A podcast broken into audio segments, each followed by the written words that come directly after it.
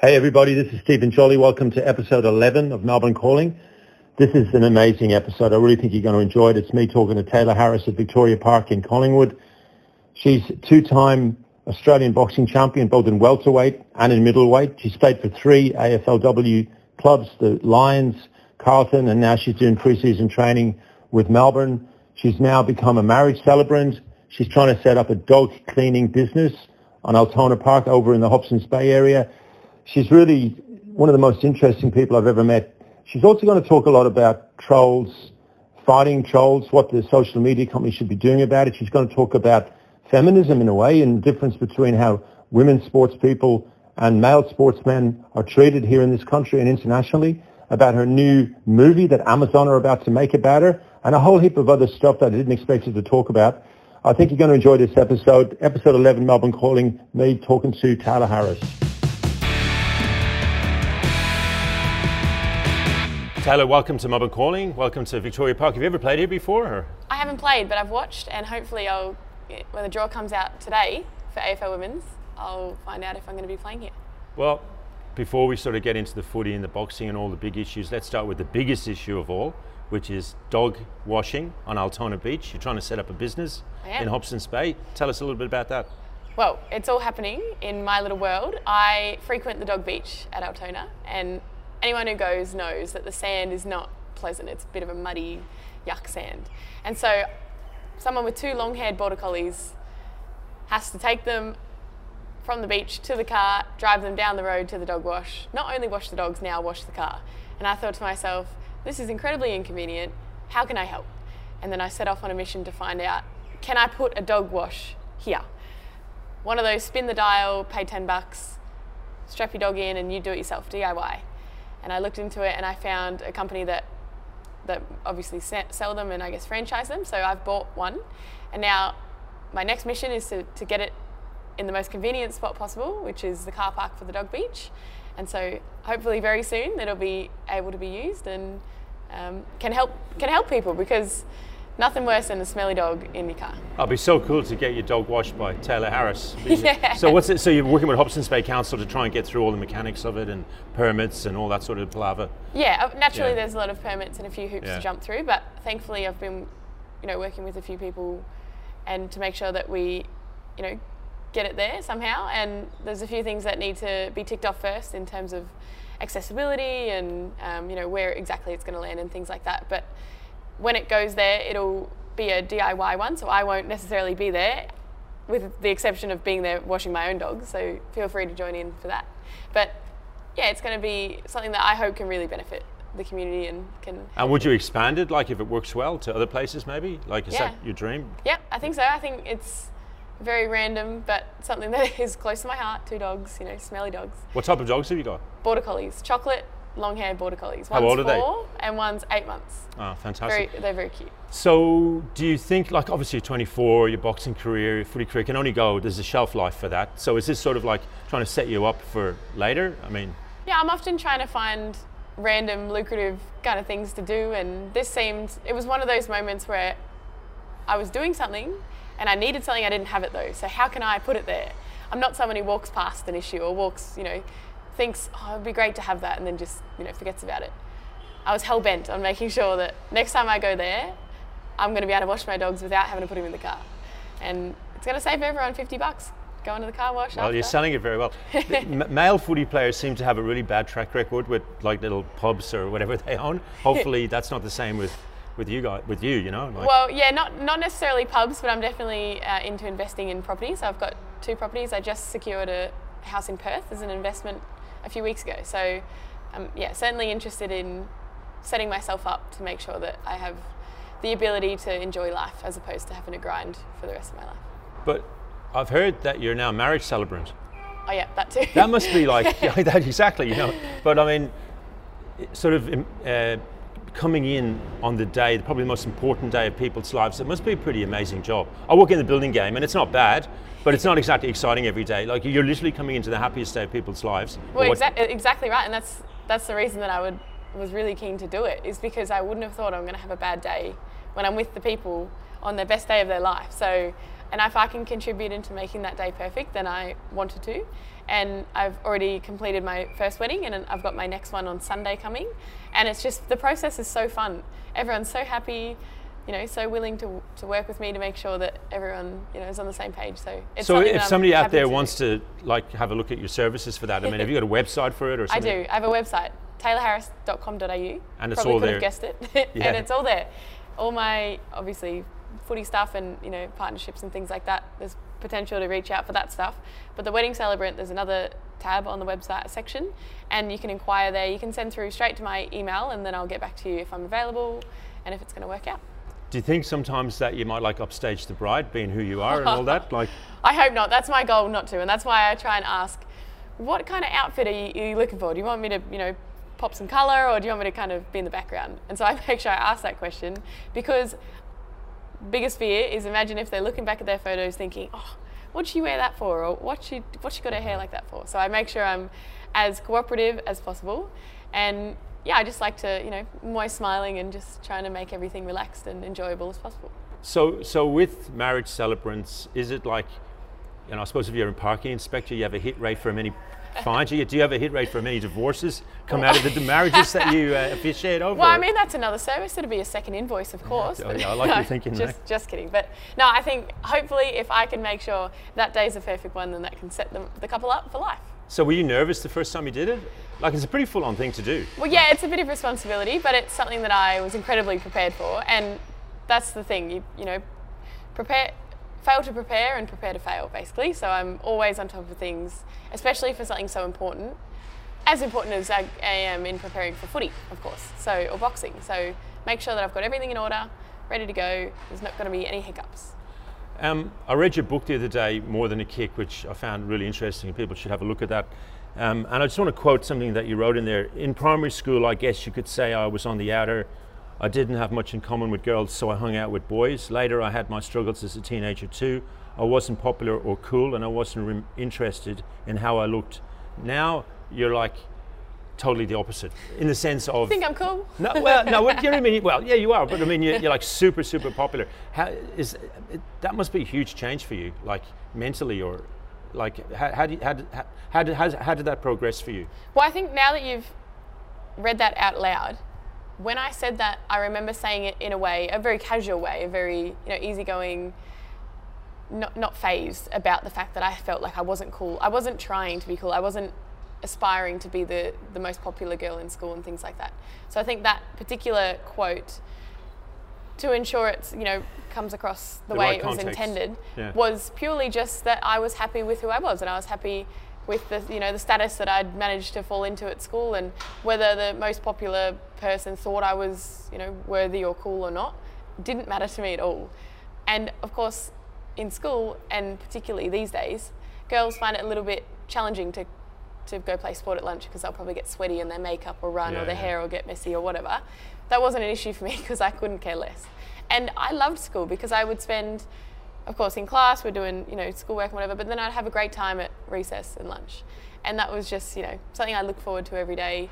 But if you kind of drag through lunch and you sit down, you're bored the whole time and you, you don't do any activity, you've got no endorphins going on, then, you know, your day's a bit boring. But I made sure that there was no boredom in my day.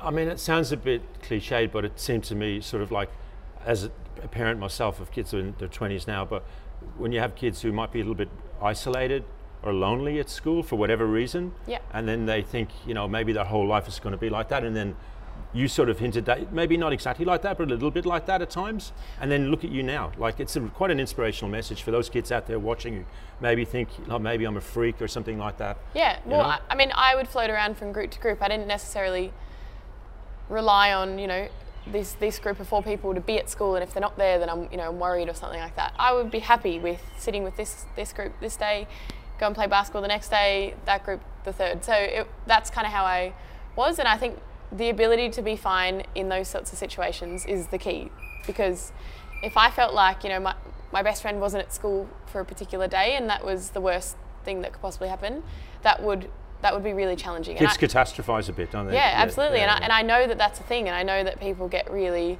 anxious and worried when, when their person isn't at school. So I would encourage people to, to try and feel comfortable with their own, you know, their own company. And I think it's something that is a skill. And some people never learn it, and it takes a long time. But working on, you know, enjoying your own company and enjoying the fact that, you know, you're you're strong and you're willing to do anything on your own.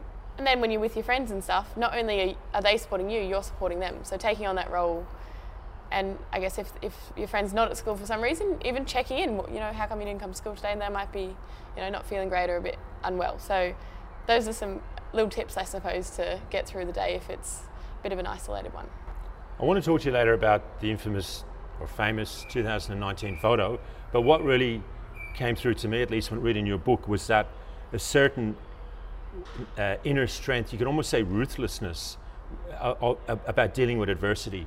A lot of people would have been broken by that. Um, you actually turned it into its opposite. Literally, there's a bronze statue of you at Fed Square. Like, I mean, that's just an amazing way of dealing with shit that people have to go through.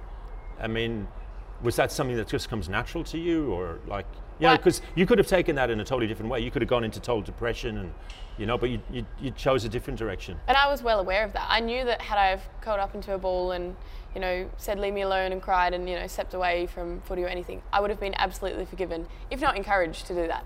But I refused to do that because I thought the bigger picture and the bigger message was much more important than you know than how, how I was necessarily feeling. But the reality is, I was fine. I was very supported. I have an incredible network of friends, family, um, and, and footy club, of course. So I felt like it was my responsibility. No one else put this responsibility on me, but it was something that I took on board to make sure that if I can use this situation to, to you know, make it, make it better and make it positive, then I absolutely will. Hence why I it was very, I guess, negative, and the angle was kind of everything. You know, everyone's so mean, everyone says nasty things, and, and all that sort of stuff. But then I turned it around and I created the Tayla Kick Challenge, which of course was a hashtag on social media. People can post their kicks, and it, you know, that was amazing. Spread the, the message response. around, all ages, yeah. young, old, boys, girls, whoever. And that was, photograph in your book of that young girl was just yeah, amazing. it was the best. Yeah. And I had a pair That's the best boots. photo in the book. Yeah. She, yeah. Yeah much better than mine. No, um, well, I mean, the, the mine, book is amazing, honestly, but that was, was, just inspiring. MJ, you know? her name was, and yeah. I, I, sent her some boots. And then I saw her um, in, in person not long after that, and we caught up and chatted, and I follow along, you know, how she's going and her family, um, you know, stay in touch. So those little things that manage to come of a situation that seems in the moment so all-consuming, but if you kind of step back for a minute and think, you know, what's happening here? Because the whole time I was just thinking, what is going on? Like, wh- why is this a thing? And it was an interesting kind of thing psychologically to think about. Why do people say these things in the first instance? And then why are people so, uh, you know, agitated by it and so willing to stand up for it and, and, bring the issue to light? So obviously it was a much bigger and and um, wider spread issue than I perhaps knew at the time. And I, as I said, took that on and thought, here we go, let's let's go with it and see what happens. One of the things you touched on, it if it was in the book or in an interview, is that a lot of these trolls, some of them are freaks, but some of them aren't freaks. They're just like normal people yeah. who live normal lives, and some of them have got sons and daughters, are married, and just live normal lives. And they, for whatever reason, they go online and just think they can just do and say the most disgusting, vile things. I mean, yeah, well, that's right, and that's the incredibly concerning part. Like I remember there was one particular comment well, there's many, but one particular one that I happened to come across. It was incredibly vulgar and vile, and I happened to see that this person had a profile picture because normally the anonymous ones don't. So I've clicked on the profile, which is on Facebook, and it comes up with the profile picture of a dad with, the with his family and young daughters, mind you. And so I've thought even further if this person thinks it's okay to say these awful things to someone they don't know and publicly, then what on earth could they think is okay behind closed doors or you know the way that they treat their daughters or wife? And then of course the message that gets taught to these young young people is horrible and it's not i couldn't i couldn't accept it. So then i of course called it out. Mm. and then yeah I, I guess everyone else who jumped on board recognized that and thought equally as much this is not acceptable. Let's stop it.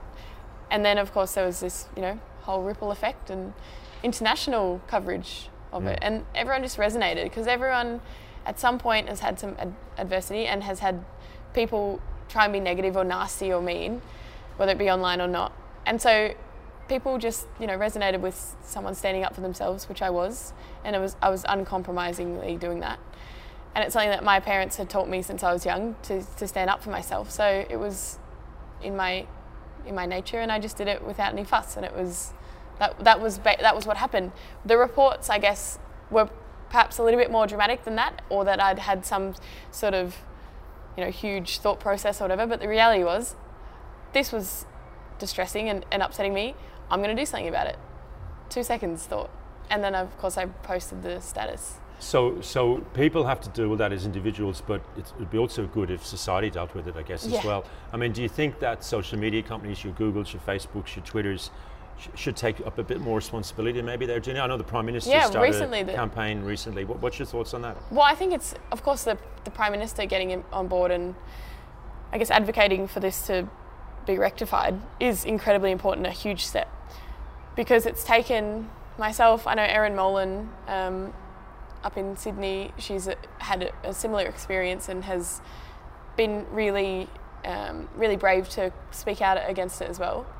And then for finally, I wouldn't, I wouldn't say finally, but I mean, you know, eventually the, the Prime Minister has um, made a real point to say that's enough now, you know, and so that's something that's going to help definitely because wouldn't have thought you're going to argue with the Prime Minister's, you know, power. And I think the social media um, accounts or Companies. platforms, companies have, yeah, become a little bit more responsible than they perhaps were. And I'm not sure exactly what, you know, what the rules and the new settings and things like that are, but definitely a step in the right direction. And I think it's just, you know, If you were a journalist working for the Herald Sun or the Age, and you said with no evidence that that person is a bank robber, you would get sued like that. You'd probably lose your job. you would. Um, but if you put that on social media, you know, and I think some of the social media companies say, oh, it's really too hard. But every time I advertise for a new table in my house, I get inundated with ads the next day. Yeah. So they're all over my personal behavior. So if I, you know, I can't understand why they can't restrict or, or stop or out the accounts of, of, of dickheads who do trolling, Correct. you know? Well, I mean, there's a documentary. I haven't watched it yet, but it's about someone, a whistleblower from Facebook, basically saying they can do that. They, there is the ability to do that, but it would be a bil- billions of dollars hit. That's on- what it's all about. And of course, it's all about that. So it's a business at the end of the day. But at what point does human life become well, more people are, kids are dying in some Yeah, in this is the extreme re- cases, you know? Yeah, this is the reality. They are, uh, bullying online is absolutely the reason for many suicides, teen, adult, any age. So it's if you don't think that that's the truth, then you're a little bit naive because it is, and it's in school is just it makes me infuriated, but then really upset more so to think that this is what kids have to deal with. When I'm in school, I'm just kicking the ball around at lunchtime. I don't even I don't even have a phone. So I think I was pretty lucky to have gone through that period of time to be a schoolgoer. Let, us just backtrack a bit. Like you're a Queensland girl, you brought up in the northern suburbs of Brisbane, you d- but you come from good. Like at least on your, your dad was like, if, if I'm not mistaken, he played footy Yeah. uh, for Queensland, not not rugby league, but Yeah, footy footy. AFL. So um, and boxed himself. So um, like, tell me a little bit about how you got into sport as a kid. Well, that, I guess what you touched on, dad played sport. And so I wanted to be everything dad was. And I guess a lot of kids kind of do that, look up to their parents. Mum as well was athletic herself and always was out and about. We would always be at the beach. We'd always be doing activities on the boat. Dad's a boat mechanic, so we were always on the water. And I just loved I loved activity and I loved to be out enjoying the sunshine. And it was just encouraged from when I was a really young person. So I suppose it was just something that I, all I knew. And then I started playing footy at a team environment and I loved the camaraderie and you know getting Was it weird playing footy in, in, in Queensland? Well, yeah, compared I mean, to say people think this, league, but you know. it, uh, my club I was suppose the- Brisbane Lions are up there now. Yeah, exactly. course, my yeah. club was the Aspley Hornets, and it was an incredible club. Like they they were so welcoming, and I was the only girl, and I was not made once feel out of place. In fact, I was so encouraged and so supported at that footy club, and I will forever be in debt to them because I know that that's not the experience all young girls had growing up playing footy with the boys in a mixed competition, and yeah, I, can just be thankful for that for the rest of my life because I had no no genuine, you know, issues with, except for a, little, a few comments here and there. But then as soon as on the field that would happen, and my teammate, you know, who's still a friend of mine, a boy would stand up for me, and then and I felt mm. fine and protected, and that was something I can be truly grateful for. So, so before testosterone kicks in for boys at puberty, like there's absolutely no reason that girls and boys can't play if they if girls want to in the same team. They should obviously have the option to have girls Yeah, only league. it's the option, um, the- so did you find when you were playing like the only girl in that club that other girls treated you different, that the boys treated you different, that they were maybe a bit intimidated or freaked out that you were better than them or equal to them or whatever? or- Yeah, I think intimidated is probably the right word for a couple here and there that would get a bit frustrated or flustered, and I think that definitely comes from parents, perhaps in the opposite team, not necessarily in my team that I noticed, but in the opposite team, like there was a few boys who would target me, whether it be physically or you know verbally, and I presume it comes from their parents saying, you know, what's a girl doing out there? She shouldn't be out there. Don't let her beat you. All you these sort of sort of bit of that. commentary, and that just fueled me. And then I went on to eventually win the league award in under 12s, which, of course, under 12s, no big deal. But it was a big deal for me because I was the only girl, and I had every excuse. Your dad must have been so proud. To not do you know what I do mean? Like having Yeah. a girl playing and, and kicking He, ass, he is so know? proud, and he Yeah. never, you know, And your wavers. obviously. Yeah, they, Yeah. and they never waver from the fact that they were the biggest advocates and supporters. They were always there, always stood up for me. No one could say a bad word because then, you know, they'd get shut down. Mum and dad would politely let them know that that's not the way it is, and and I work as hard as anyone else, and um, I'm there because I should be, not because of any tokenism or, or anything like that. When, when did you sort of first realize that you were really, really good at this? Like uh, you could potentially be an elite athlete? Like did that, Well, I think I was hell bent on training and becoming an athlete in any sense, whether it be athletics because I liked athletics, soccer, footy, or, or boxing. what position did you play in soccer? I'm just as a soccer freak. Goalkeeper. Oh, you okay. might have been able You to got the guess. height for it, yeah. Yeah. Um, our school was a soccer school, and so Yeah. it, was my ticket to get the day off school if I went and represented the school. And I'll take advantage think, of that. Yeah. Yeah. So when I was younger, um, I would run around the block 10, 10 times until I threw up. I would do all these, I'd be hell bent, I'm going to do 100 push ups today. There was no, I was going to do 101. I was just that way. Um, and I still am. Like if I decide that I want to do something in training, whether it's hurts or is hard, I don't, I'm doing it because I said I was going to do it Yeah. four hours ago. And so I think I've always had that mindset and that, I guess, athlete ability or athlete mindset.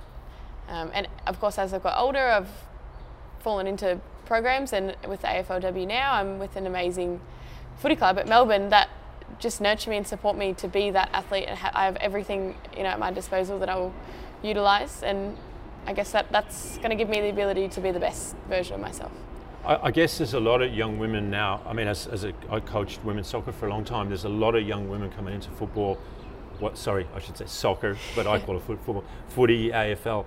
But boxing, Yeah. le- less, few, fewer do that. And you, but you started boxing at a really, really young age. I mean, Yeah, I was only 12 when Dad just took me down to the local boxing gym and threw me in there and said, you know "Let's." that Mike let's do. Tyson said everyone's got a plan until they get hit in the face. Yeah. What was that like the very first time as a 12-year-old? Yeah. Somebody like hit you in the face. Well, I remember- legally, you know. Yeah. like, you know. Well, whether this was legal or not, the coach at the time he had an eye patch or something. I remember something about him. Something was going on. Anyway, he was a real savage, like a pirate. Um, and he was. It was in the local PCYC. There was the basketball court, and then there was this little room down the side, and that's when the boxing gym was. I think there was half a dozen bags that you know were taped up because they'd been used so much. Or, and so Dad and I are in there, you know, father-daughter activity.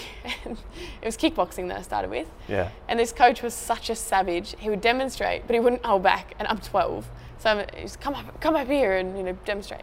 Okay, and so I'm holding my hands up, not knowing what I'm doing, and he just like whacks me. He's like Jesus. 10 push-ups or something like that. Like I, I just all I remember is how savage this coach was, and I loved it. I was like, yes, like come on. And I had this mental toughness, I presume from playing footy with the boys and just being uncompromisingly refusing to be the only girl who's average or below everyone else because she's a girl. I did not want an excuse.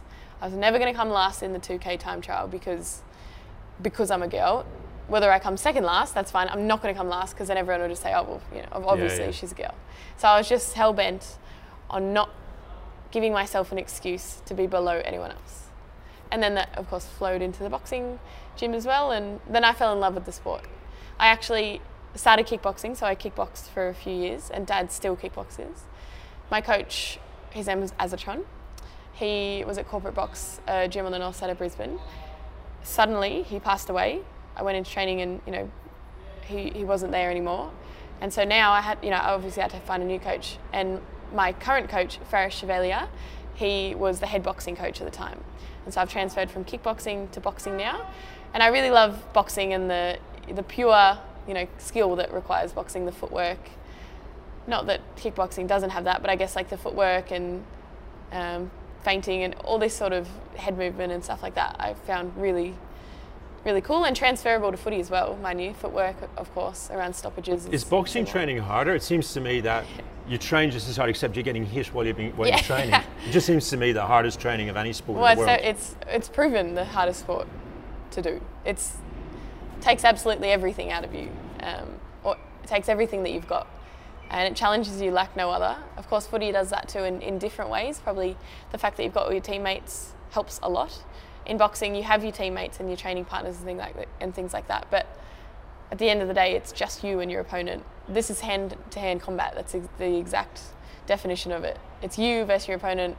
Whoever's the best You wins. c- if you're having a bad day as a footy player, you can hide sort of to a certain degree Yeah. with amongst the other players. But That's true. boxing, it's just no hiding. it's like the difference between a stand-up comedian and being in a large band. You know what I mean? Like if you're Yeah. shit, you can be hidden in the band, but like, you know, And that's but that's the reason I love it because it demands everything from you. And if you win, you win. If you lose, you lose. Like you've got to you got to deal with that, and that's you know that's the reality of it. I've had a draw once, and it um, it was the best learning experience, much better than any win that I've had. And so so you've had seven wins, one draw, yeah, seven wins, one and draw. you Out of all the wins, you've got they were all two fine. Australian titles. That's pretty Yeah. good hit rate. Well, all the wins were, you know, were good, and I learned a lot from them as well. But the thing I learnt the most from was the draw. Um, So I- what do you mean by that?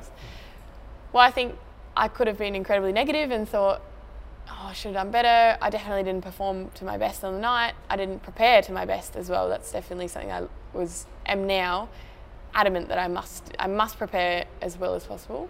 There's a few factors that came in. The date for the event moved and things like that, which made it a little bit interesting. But I probably didn't adapt well enough. And so I looked back on it and I thought, this sh- I shouldn't have had a draw. I should have been able to win this fight, but and I'm presume my opponent also said that, and that's you know that's boxing. But yeah, I um, came back better, stronger, more prepared next time, and managed to win. So I take that as a as a win as opposed to a negative or a loss. Obviously, you have to be super fit to be a footy player at your level. But with boxing, because you're champ, Australian champion at the moment with two different weights, welterweight and middleweight, is that right? Yeah, super welterweight. So has that been hard, like the, the weight, just to get your weight right for whatever division that you're in? Yeah. Like that's something you you don't have to really deal with in, in footy. Correct. Yeah, weight cutting is brutal. It's something that I don't love. Just to an outsider, just explain what Well- that, because you have to dehydrate. Yes, so I lost 11 kilos for my second fight at super welterweight, which is 69.75 kilos. Um, I today weigh 77 kilos, so probably puts it into a bit of perspective. I'm in the middle of footy pre-season, so I'm probably feeling really fit, running a lot, obviously. But in in boxing, of course, you fluctuate a fair bit um, depending on what phase of the camp you're in and things like that. You have to cut weight. The reason behind it is to try and gain an advantage on your opponent. So obviously, I'm a taller, longer fighter. If I can get down to a lighter weight, I will be even taller, or even and your reach will just, even longer, even um, bigger on the day than my potential opponent. So that's why you would cut weight as opposed to just fighting at the weight I'm at today, because someone else who's realistically 85 kilos. Does that negatively impact your body? Like that Oh. constant up and down of. It's, It's- almost like being a like a sports. Um, what's the word? You know. Um, anyway, is, it must be tough. Yeah, I, I would have thought nutritionists don't love it, Yeah. but it is. It's the sport. It's it's a factor that you have to overcome. It's part of it. There's a skill to cutting weight, and there's a healthy way and an unhealthy way. I go about things in the healthy way. I've got a nutritionist that helps me, um, and for the most part, we'll we'll do it by dieting. So we'll cut weight by adjusting my my diet through the weeks in leading up. Then the last little bit, we might cut water weight. It's called. So I might go in the sauna and dehydrate. I might water load. So I'll drink a lot of water. Four days out, I'll drink eight liters first day, eight liters the second day, four liters, and then nothing. So my body thinks I'm still drinking eight liters. It takes 24 hours to adjust and to realize amazing. that I'm not consuming. So I'm peeing out more than I was drinking. That's the method behind that. Or there's plenty of other ways, like sweating in a sweatsuit. Most people have seen them in the movies. they are so stinky. but it, yeah, so it's part of it. But I actually I hate it more than anything. It's very uncomfortable, and I love to eat food, so don't love that part. But it, I get I'm hell bent on achieving this goal. There's two fights, weighing in the right correct weight, and then actually having the fight. And some would argue that weighing in is even harder than the fight night. I can believe that. So, so are you going to keep boxing? I mean, uh, have you got a, Yep. a vision to go, like maybe for a world fight? Title yeah, fight, I'll, I will win a world title one day when the opportunity comes. What's your favourite weight? Oh, definitely not 69. That was Yeah. that was incredibly tough. Of course, 11 kilos is obscene when Is welterweight higher than middleweight or the other way around? middleweight's higher. So Yeah. uh, middleweight's 72.5, welterweight's 69.85. So you might go for middleweight. I'm thinking What Asian first, and then maybe well, world, or what? what how would you, how would that work potentially? It's probably it's up to my promoters and my. and what, what do the footy team. think about? What do, what do Melbourne think about that? Well, that? Melbourne is incredibly encouraging. Of course, there's There's, only broads there's on ground. You're gonna. Yeah, well, that's right. I'm the enforcer. They call You're me. the enforcer. Yeah. Just kidding. But there is certainly a time to box that's allocated half of the year and a time to play footy. And of course, with the nature of footy right now being a short season, it allows me to do that. And it's something that I am passionate about and makes me a better athlete and person overall. And it's and I learn and transfer a lot of the skill and a lot of the particularly mental side to footy. So the reality is it helps my footy and hence why the footy club's so encouraging of me competing and each time I fight I learn an incredible amount.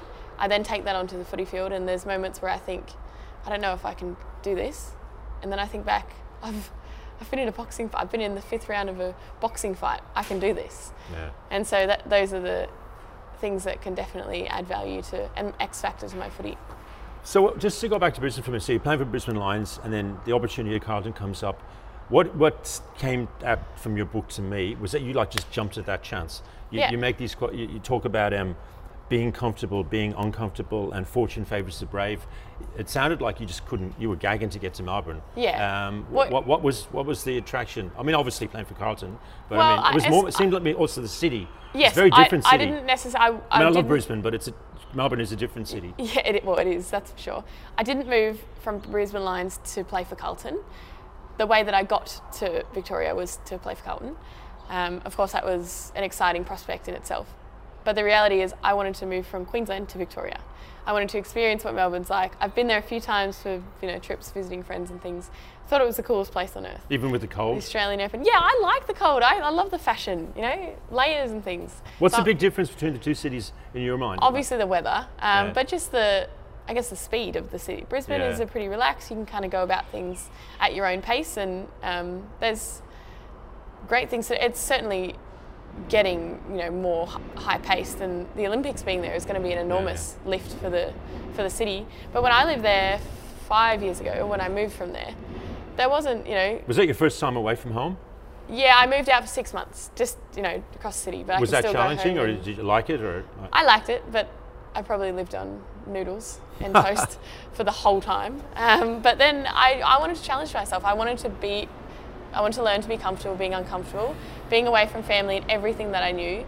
I just threw myself in the deep end, and it was a sink or swim situation living down here. I, I did know in the back of my mind, and mum and dad also had the affirmation that if I needed to come back, I could get on a plane and come back. That was then challenged, of course, by coronavirus, which meant that I couldn't go back at all with the borders closed. So That was would've been hard. That was that was incredibly hard, much harder than I realised at the time. I now reflect on it and think that really like rocked me a lot. But I've you know come good now, and hopefully Christmas time coming, the borders open the way they should, and then I can go and enjoy time with family because I miss them a lot, of course, and they're an incredible support. so you're going to go back for Christmas and Yeah, yeah. yeah.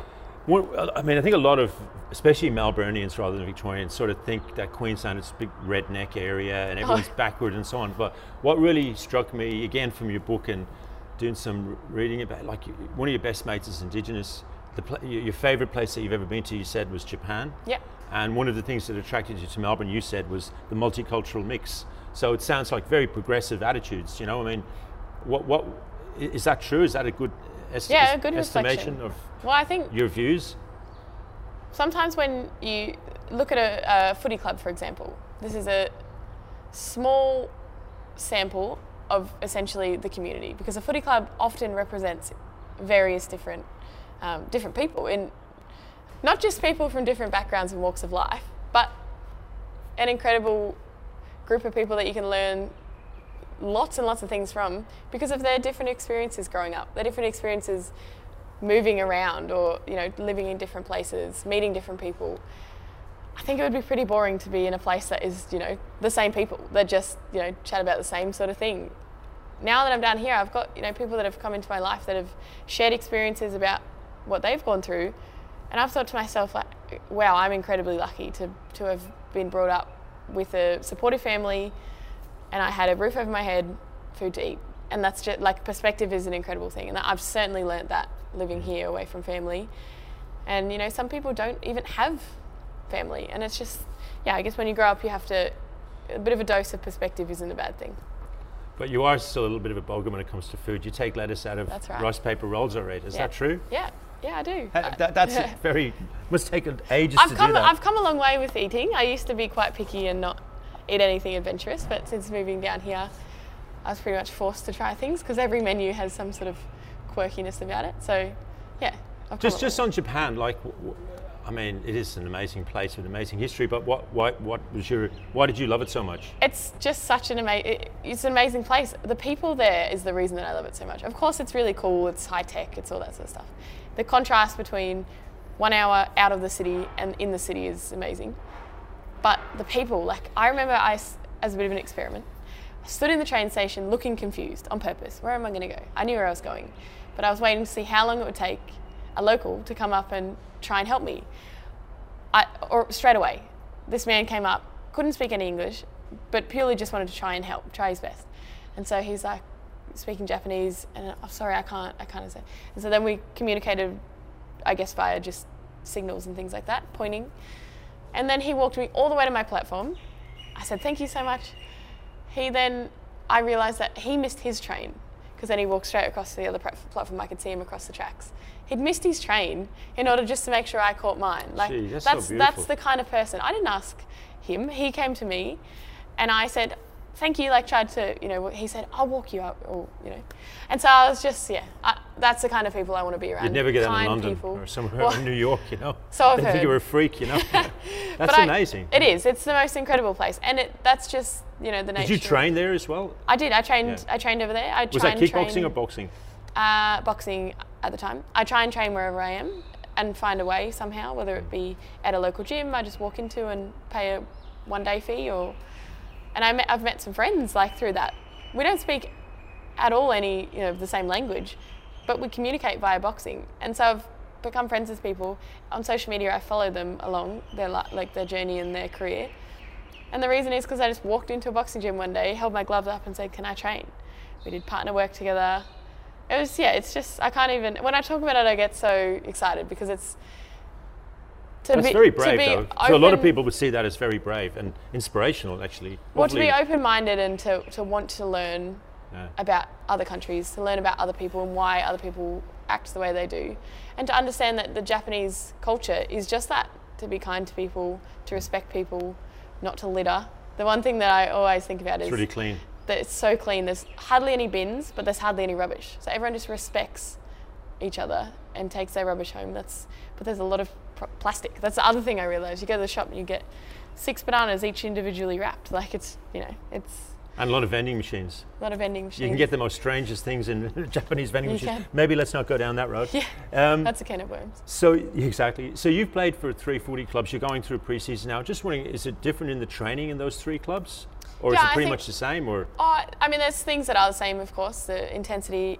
is expected. There's a high standard when you get into an AFLW club or an AFL club, and yeah, I think there's the differences are probably based on the coach's opinion or outlook on the game, and there's because Melbourne seems to be different the Melbourne ma- men's team seems to be the fittest out there, and Darren Burgess guy, you know, as a soccer freak, like he used to coach oh, yeah, of course. Arsenal, Arsenal, you know, yeah. like he was a fitness uh, coach for Arsenal, and they brought him over, and I just think it's had a big impact. Do you does that feed off onto your team, like with Melbourne? Yes, well, I think our uh, head of high performance, David Regan, he works along with the men's program as well. Mm. So he's obviously, he's, he was the 2IC um, for Darren Burgess. So to learn from someone like that and then for it to flow into our program, it's incredibly clear. There was an article that was brought out a few weeks ago by the Melbourne Footy Club, and it basically was Darren Burgess saying, we're not going to cushion these players. We're going to condition them to get through anything. If you roll your ankle a little bit, you're not going to have the session off. You're going to get through it. If you feel a little bit unwell, you're going to get through it. Because if on game day that happens and we need you, what are you going to do? If you haven't prepared or if you haven't felt that before, you, you don't know what to do. And I love that approach because in boxing it's the same thing. If you're in the second round, you've broken your hand, for example, which happens very often. You've still got eight rounds to go. What, what are you going to do? Just give up? No, you're going to work it out. You're going to jab for the rest of the fight. You're going to use your left hand. You might switch to southpaw. Whatever you might do, but you get through it somehow. You don't say, "Oh, my hand, you know, I've hurt my hand. I'm going to have to quit."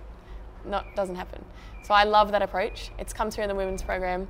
We very rarely have people in the rehab group, and if they are, they're only in there for a short period of time. Training is at a very high intensity, um, and I think that's going to absolutely put us in good stead for games.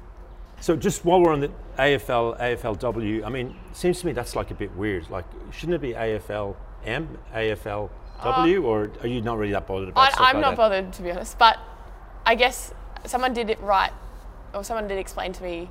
AFL is, of course, the overarching company, I guess, or the, the franchise. So then it would kind of lead lead you to think that perhaps it would make sense. AFLM, Yeah. AFLW. The A League, I think, did that something similar. They combined A League women's, A League men's. But personally, it's not. It's not the world's biggest issue. I think there's other things that. Um, yeah, yeah. It's substance more than symbolism that's important first. to you. Yeah, I think yeah, I'm, I I think we're, yeah, we're proud to be AFLW. Like we, we own that and we're proud of that. Um, and so I don't think there's anything to you know to discredit AFL women's or anything. But I just yeah, whether AFL men's want to add the M, that's probably their decision. With with the like EPL with the English Premier League in the UK, the women's league is parallel, it's simultaneous with the men's league. So if you go on Optus Sport tonight and you know like the women's games are advertised in a slightly different colour to the men's team, so it'll just say Arsenal versus Tottenham, and you'll only know it's the women's team because it's a slightly colour, different Oh, wow. colour background. Yeah. While here, you guys play what's essentially a winter sport in the summer. Yes. Do you think that's a bit tough on the AFLW? Do you think it'd be better if they had some, like you guys played just before the men's game? Would you prefer that, or do you have an opinion on that? I don't really have an opinion because I understand the um, the commercial side of things and the fact that the broadcast it's not it's not possible. There's too many games of footy on the weekend. Not not too many, but there's so many games of footy in the AFL men's season that are played. Where where can we fit? We don't get time. We don't get air time. We don't get space.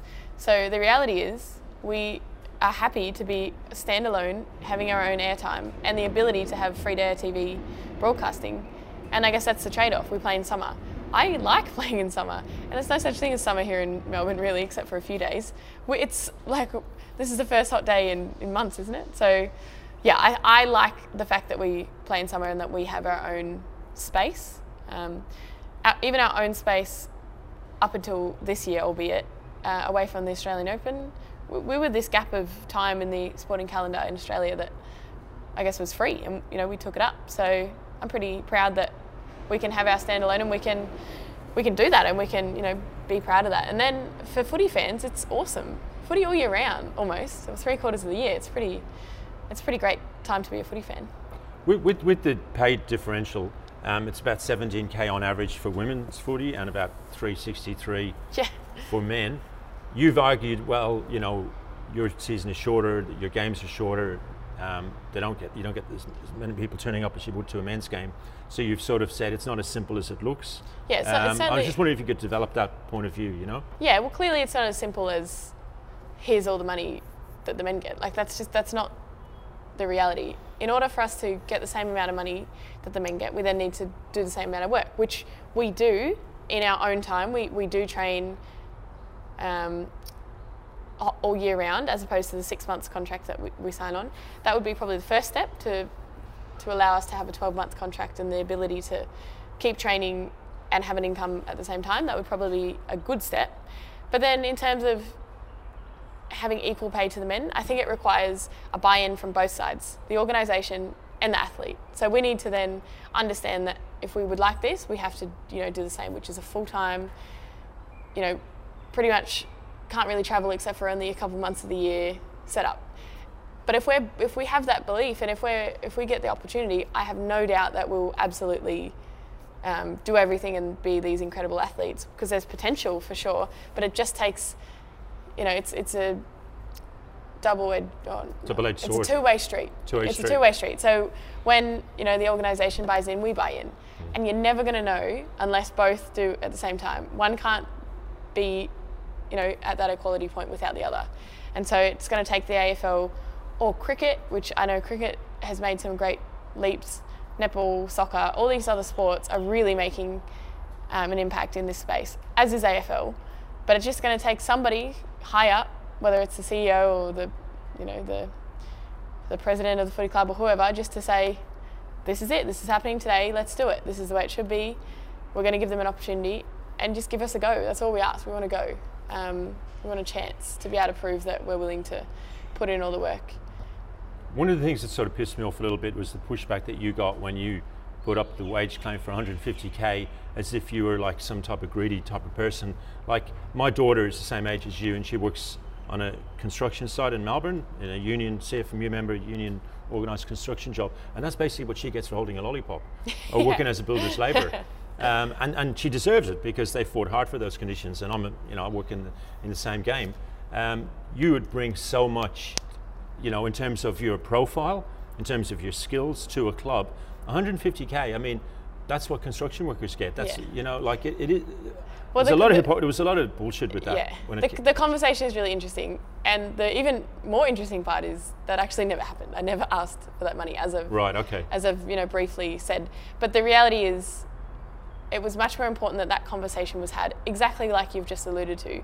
The fact that that is not an obscene amount of money when it was you know touted to be just some greedy you know crazy amount of money that I reportedly had asked for. So I had to sit back and think, this is a crazy situation. Why do people care so much? When you flick the newspaper to the next page and see that one of the AFL men's players is getting six million dollars, no problem, good on him. Six million dollars, like, and of course, of course, granted, like, I'm not saying that he shouldn't, but the contrast was unbelievable.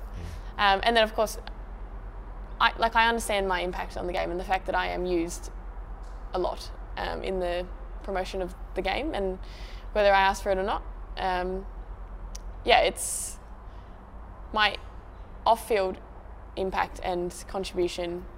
I mean, what other what other footy player, male football, footballer's got an Amazon show about to come out? Do you know what I mean? I mean, Yeah, seriously, I- like yeah. 150k, it's it's really insulting. So can you just talk a bit about that Amazon? I mean, that's just freaky. That you've got this is coming out soon. Yeah, They've so been with you for how long? Two years, following Um, you around. probably a year in total now, or a year and a half maybe. That's so exciting. That's yeah, going to be an international exciting. profile An for you. international documentary. Like, sorry to keep going on, banging on about the 150k, No, but literally lollipop people That- get that on union jobs in Melbourne, I- and you bring in an international profile to your club and sport. But the reality is, if I don't laugh, I'll cry because it's like it's pretty laughable that this is such a topic when it shouldn't be. Totally. When yeah. I didn't, and You, you've got to do a friggin' dog cleaning business. Like, sorry, do you know what I mean? It's Yeah. just like really, people have to have some context here. Yeah, like, there's context- no, no other sports star has got an Amazon documentary coming out about them other than you. well, context is foreign in the media, in Australian media particularly. So, of course, that was the headline that was going to grab attention. So, of course, they went with it. And I understand newspapers need to be sold, articles need to be clicked on, but at my expense, it's pretty frustrating and. Um, yeah, it impacted me a lot, but the reality is, or impacted me and my family because it was attacking my character. That was frustrating. But the reality is, if I stood back for a minute and thought to myself, this is bigger than me, this conversation is important, and like you already alluded to, I, I can hear your opinion is that, you know, it's it's a bit of a matter of fact of you know, of course, whether I am or not, it's different opinion, but some you know, an AFL women's player is worth more than what we're getting paid right now. Um, and I think somebody did the numbers, I can't remember who it was, but basically we play AFL women's realistically after all the training we do outside of contract hours for like a dollar fifty an hour or Are something serious? like that. Yeah, $1.50 an hour. and probably more for those who are able to, you know, because I obviously am in a position to train full time with mm. boxing and footy. Well, almost full time, I guess. I still have to do other work to get an income, but yeah, it's we'd certainly play for the love of the game. There's no question about that. If if I wanted to make real money, I would absolutely do something else. If I wanted to have a you know a substantial income, I would not be playing football. That's the that's the reality, and that's the overarching thing that people don't care to understand, and that's why I don't need I don't need to explain. And then the thing that is also perplexing is that in what world do people talk about people's contracts, except for In professional sport. Yeah. yeah, it's not Yeah. appropriate. It's not. No, it's totally. in fact, it's almost illegal, isn't it? Yeah. To you know discuss private and confidential matters. So that part made you know That's plastered all over the media. kind of made me think Yeah. a little bit. This is a bit str- bit of a strange world I'm living in, but it is what it is, and I have to you know get on because it's out of my control. I just have to keep pushing forward. And the next thing that I'm going to do, my next move, my next chess move, is to play good footy, and that's all that I'm focusing on, and that's all I have been focusing on for you know, the, la- you know, the last year. And I can't wait for my first game, and my debut game with Melbourne, to show what I've been doing, you know, away from anyone else. Just tell, just a couple of last questions. Just tell us a little bit about this Amazon um, doco. What's that? What's that about? Are you allowed to talk Yeah, about it? yeah. yeah. So the Amazon documentary, it's going to be called Kick Like Tayla. Uh, it's going to be basically following me around what I'm doing, my training, um, and then all sorts of, you know, fun little other characteristics of mine that I do and what I get When's it to. coming out? There isn't a fixed date right now that I can disclose, but around Sometime next year. mid next year. Yeah, yeah. So it's go- but it's going to So be take out your subscription to Amazon now. yeah, get advance, sign up for? Amazon Yeah. Prime Video, and it's going to be good. It's like it's a documentary that I hope. you Is know, it a series or a, or a one-off? One documentary, one one film. Yeah. But I hope it inspires people, and I hope people can see themselves in me. In a sense, you'll get to see my personality a lot more than perhaps I give out, particularly on social media. I'm very protective with that. I don't give a lot.